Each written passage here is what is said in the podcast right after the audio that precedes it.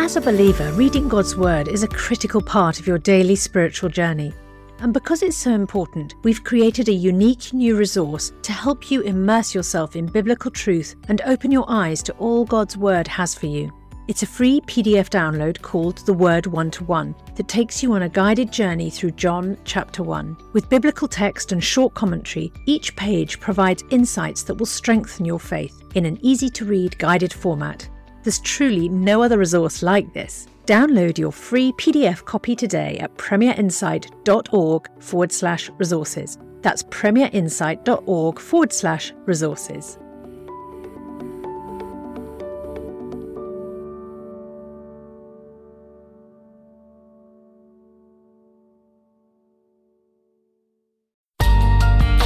The Bible in a Year, bringing the Word to life.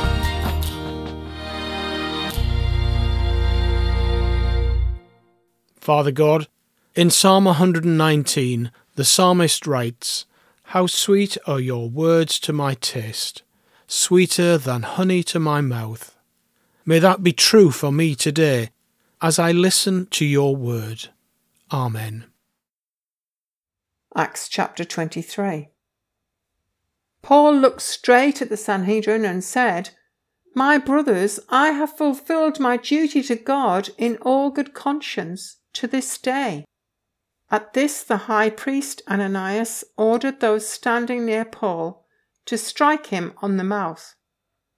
Then Paul said to him, God will strike you, you whitewashed wall. You sit there to judge me according to the law, yet you yourselves violate the law by commanding that I be struck. Those who were standing near Paul said, how dare you insult God's high priest? Paul replied, Brothers, I did not realize that he was the high priest, for it is written, Do not speak evil about the ruler of your people. Then Paul, knowing that some of them were Sadducees and the other Pharisees, called out in the Sanhedrin, My brothers, I am a Pharisee, descended from Pharisees. I stand on trial because of the hope of the resurrection of the dead. When he said this, a dispute broke out between the Pharisees and the Sadducees, and the assembly was divided. The Sadducees say there is no resurrection, and that there are neither angels nor spirits, but the Pharisees believe all these things. There was a great uproar, and some of the teachers of the law who were Pharisees, stood up and argued vigorously. We find nothing wrong with this man, they said. What if a spirit or an angel has spoken to him? The dispute became so violent that the commander was afraid Paul would be torn to pieces by them. He ordered the troops to go down and take him away from them by force and bring him into the barracks. The following night the Lord stood near Paul and said, Take courage. As you have testified about me in Jerusalem, so you must also testify in Rome.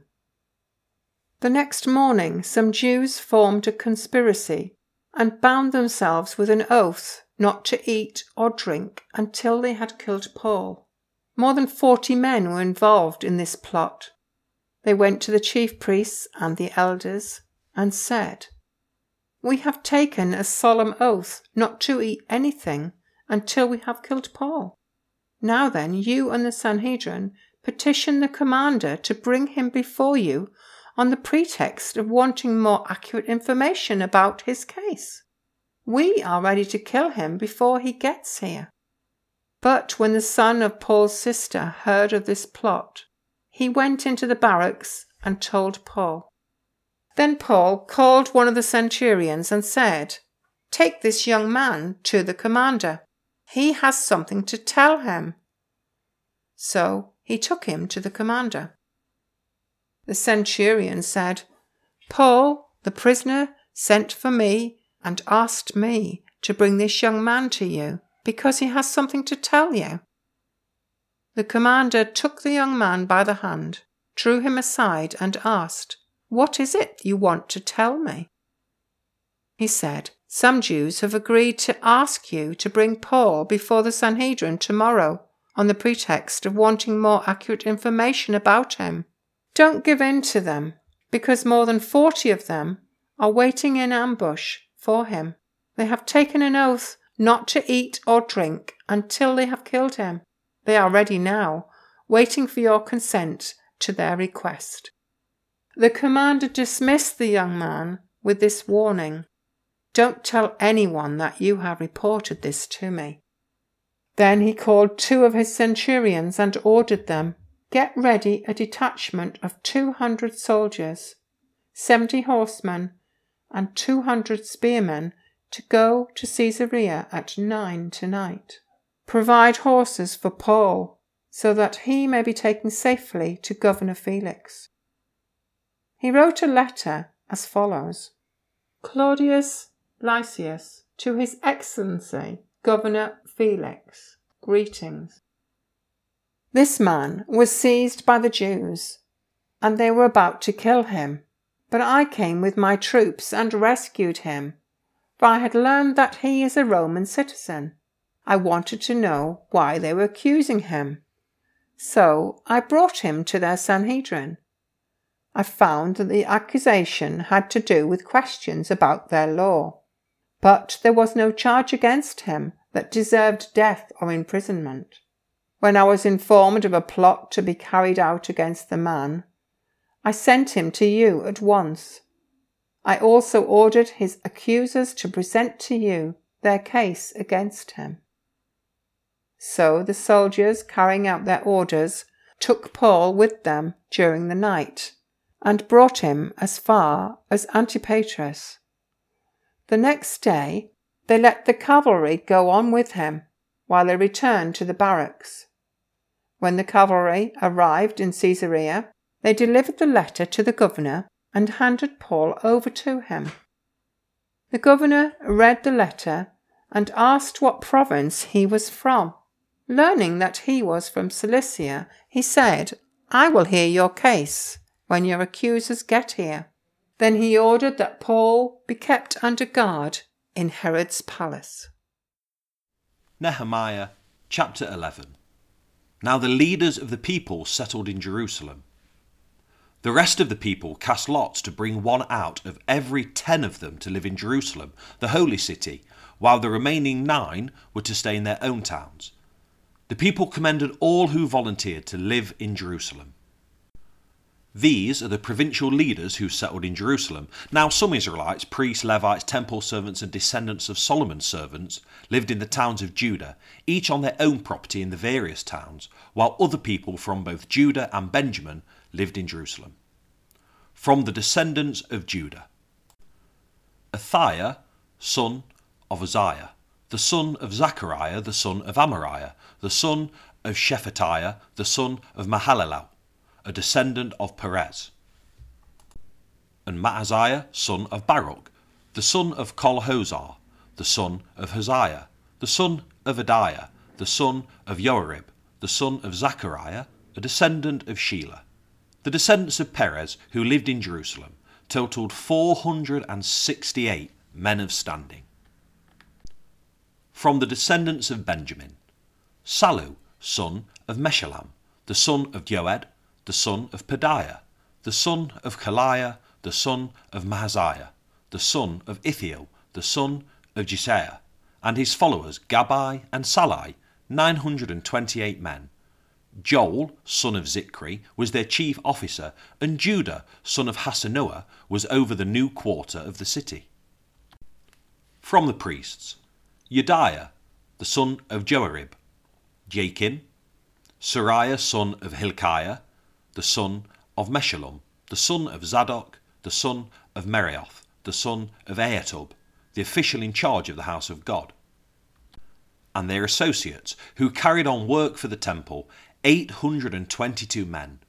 Adaiah, son of Jeroham, the son of Pelaliah, the son of Amzi, the son of Zechariah, the son of Pashhur, the son of Malkijah, and his associates, who were heads of families, 242 men. Amashsai, son of Azarel, the son of Ahzai, the son of Meshillemoth, the son of Immer, and his associates, who were men of standing 128. The chief officer was Zabdiel, son of Haggedolim.